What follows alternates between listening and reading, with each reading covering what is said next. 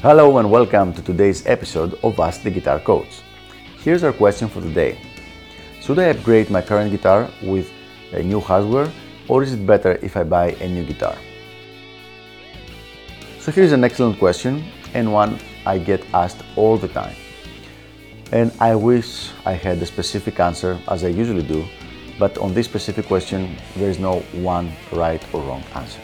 It really depends on your motivation it depends on what your goals are with the guitar that you want to create or buy, and it depends on the guitar that you have right now.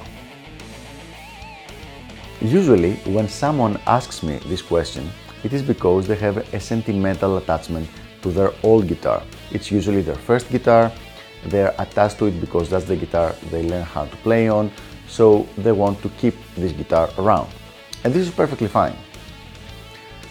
If the problem of the specific guitar is the lack of good pickups or the lack of uh, good like tuning pegs or something like that or the electronics then it's perfectly okay to take it to a good guitar tech and upgrade those components however very often if this especially if this is one of your first guitars or your very first guitar the guitar is going to be of a low quality overall that means the wood that means very importantly the tremolo so if these are not of good quality, you're going to be very hard pressed to make this into a worthwhile instrument.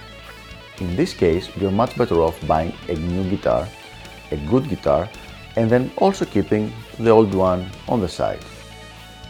If the playability of the old guitar is keeping you from becoming better, and this is a very, very strong possibility, or if the construction is not good,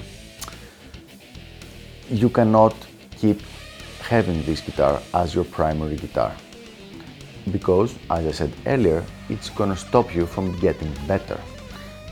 The main reason to have a guitar when you're practicing is to have an instrument that will actually push you to get better, not one that will keep you from getting better. So what do I suggest? I suggest get a very good, decent new guitar and then also keep the old one and every now and then, every few months, maybe even every few years, depending on um, the financial consideration of the issue, upgrade something from the, from the old guitar as well. So it's not an either or question, it's an and question.